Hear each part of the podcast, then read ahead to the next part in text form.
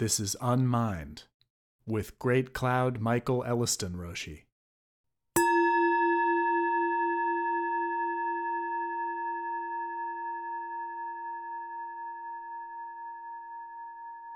Design and Zen Summary 3 Natural Origin Not unnatural, suffering is only change. It's not personal.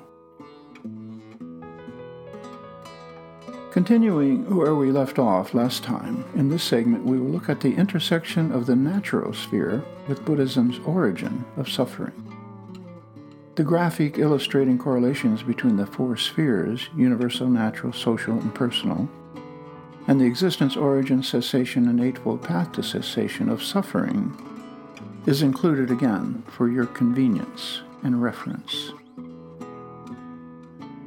In the repentance verse of Soto Zen liturgy, we chant, All my past and harmful karma, born of beginningless greed, hate, and delusion, through body, mouth, and mind, I now fully avow. A vow does not commonly appear in our daily vernacular, but it simply means to admit openly or to confess. Monastics apparently had a more rigorous routine for confessing and repenting specific transgressions they may have committed. Violations of what were known in India as Vinaya, in Japan as Shingi, basically the rules and regulations of conduct in the monastic setting. We have Master Dogen's version, as well as Master Keizan's from a few generations later, the two being known respectively as the father and mother of Soto Zen in Japan. One factoid that people like to point out is that there were hundreds more rules for nuns than there were for monks. Interpret that however you like, or do your research. Usually, the three treasure refugees verse follows on the heels of repentance. I take refuge in Buddha, I take refuge in Dharma, I take refuge in Sangha. I take refuge in Buddha, the fully awakened one. I take refuge in Dharma, the compassionate teachings. I take refuge in Sangha, the harmonious community. I have completely taken refuge in Buddha. I have completely taken refuge in Dharma. I have completely taken refuge in Sangha. The condensation of repentance into a catch all phrase represents not just our usual laziness, I think, but a recognition that we may be engaging in karmic actions without knowing it. So, just in case, we fess up to whatever we may have done and, quote, accept all consequence with equanimity, as another version has it. And then we take refuge in the three treasures, just for good measure. The line that indicates the connection between origin and natural is that bit about karmic consequences stemming from our very body, mouth, and mind, the three actions of Buddhism. Another version has born of body, mouth, and mind, which I think captures the meaning more precisely. That is, most of our desires, attachments, and aversions, some of which get us into trouble, come with the territory of being born as a human being. As such, they are not exactly our fault. But what we do about it is our fault, or maybe to our credit. There is the implication that we can, quote, pay off our accumulated karma like a bad debt. The good news is that if we recognize that we did not create or design this situation in which we find ourselves, we can perhaps redesign our approach to it, embracing its seeming contradictions. Its, quote, designer may not be so, quote, intelligent as some would have us believe. When you take an unbiased look at the natural conditions of our birth and growth as part of a species, certain obvious limitations and undesirable aspects emerge. Does it really have to be so messy? Buddha identified these causes and conditions of circumstance, the matrix of existence, variously, such as the reification of self emerging through the process of individuation as a child, the conventional wisdom of the social milieu into which we are born, and the predations of aging, sickness, and death to which we are all subject. The necessity for survival of the species is not a personal goal, but one of the species itself, as Schopenhauer points out in The World as Will, his treatise on how we usually get it all wrong. That we are fulfilling our heart's desire in pursuing the loves of our life is a kind of category error based on a primordial ignorance of how this existence thing really works. Very Zen. That the origin of our suffering may thus be regarded as natural should precipitate a sigh of relief. But these biological facts do not relieve us of the necessity of now dealing with the actual experience of our desires and the onset of angst, regret, hope, and disappointed expectations that ensue. The roller coaster of social life inserts itself into the mix with little regard to our opinion. Once we have experienced all the highs and lows, however, they average out when we slow to a stop and step off of the train. One of the unfortunate dimensions of life in modern society, vis a vis these known issues of Buddhism, is that they are not widely recognized as such nor are they ordinarily part of the early curriculum in Western countries. We do not expose our youngsters to practicing meditation.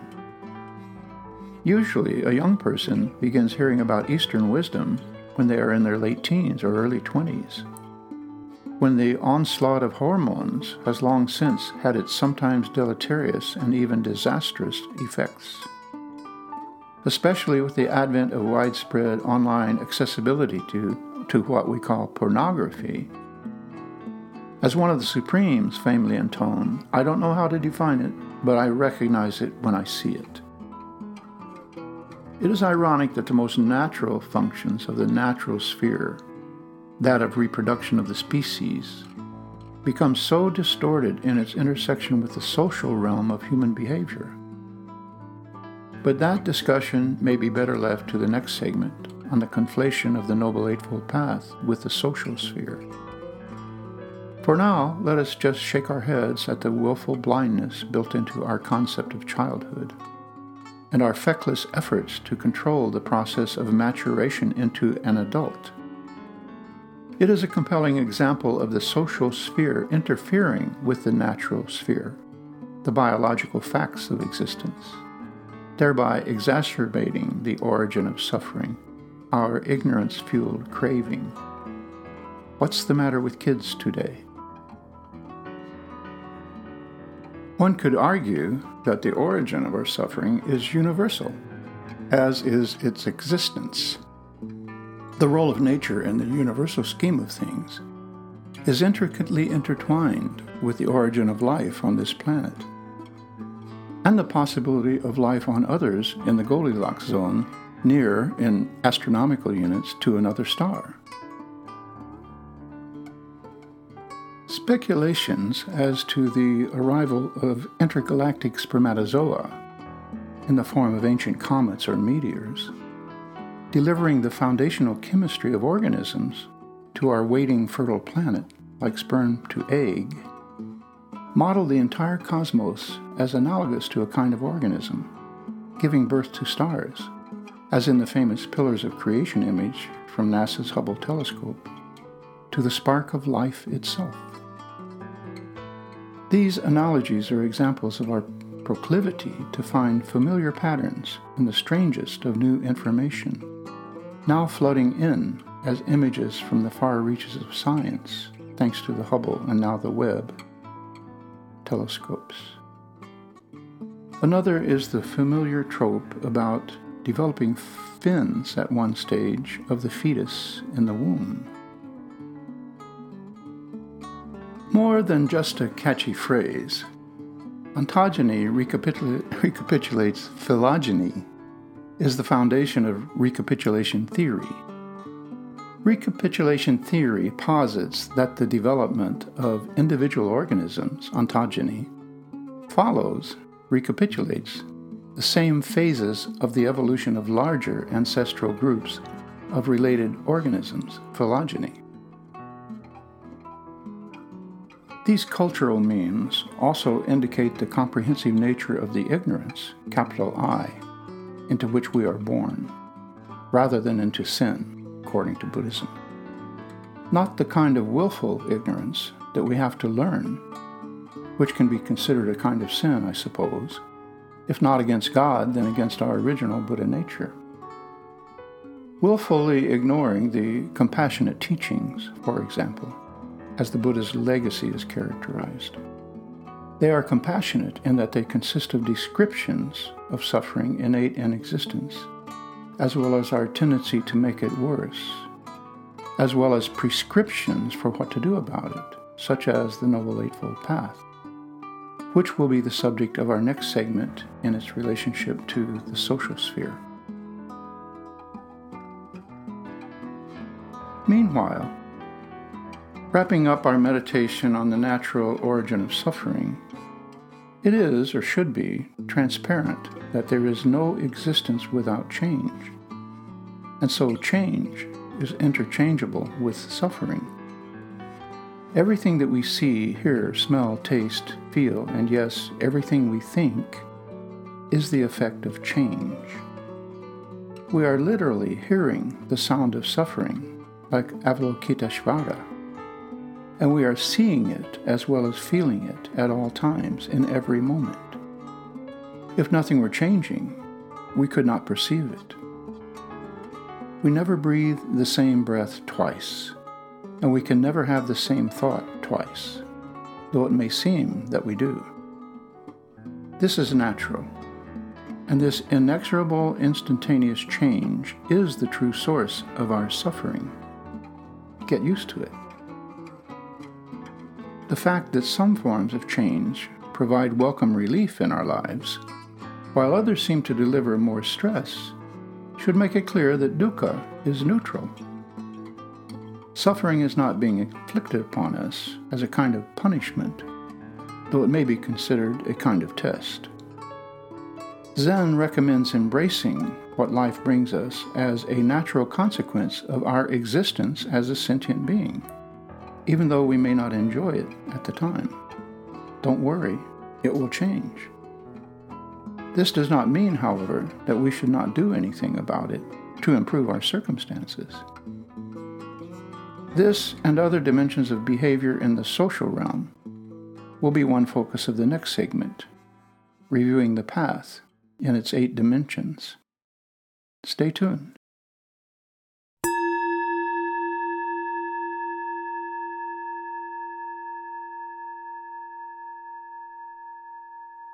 Unmind is a production of the Atlanta Soto Zen Center in Atlanta, Georgia, and the Silent Thunder Order. Find us on the web at aszc.org. You can support these teachings by PayPal to donate at storder.org. Gasho.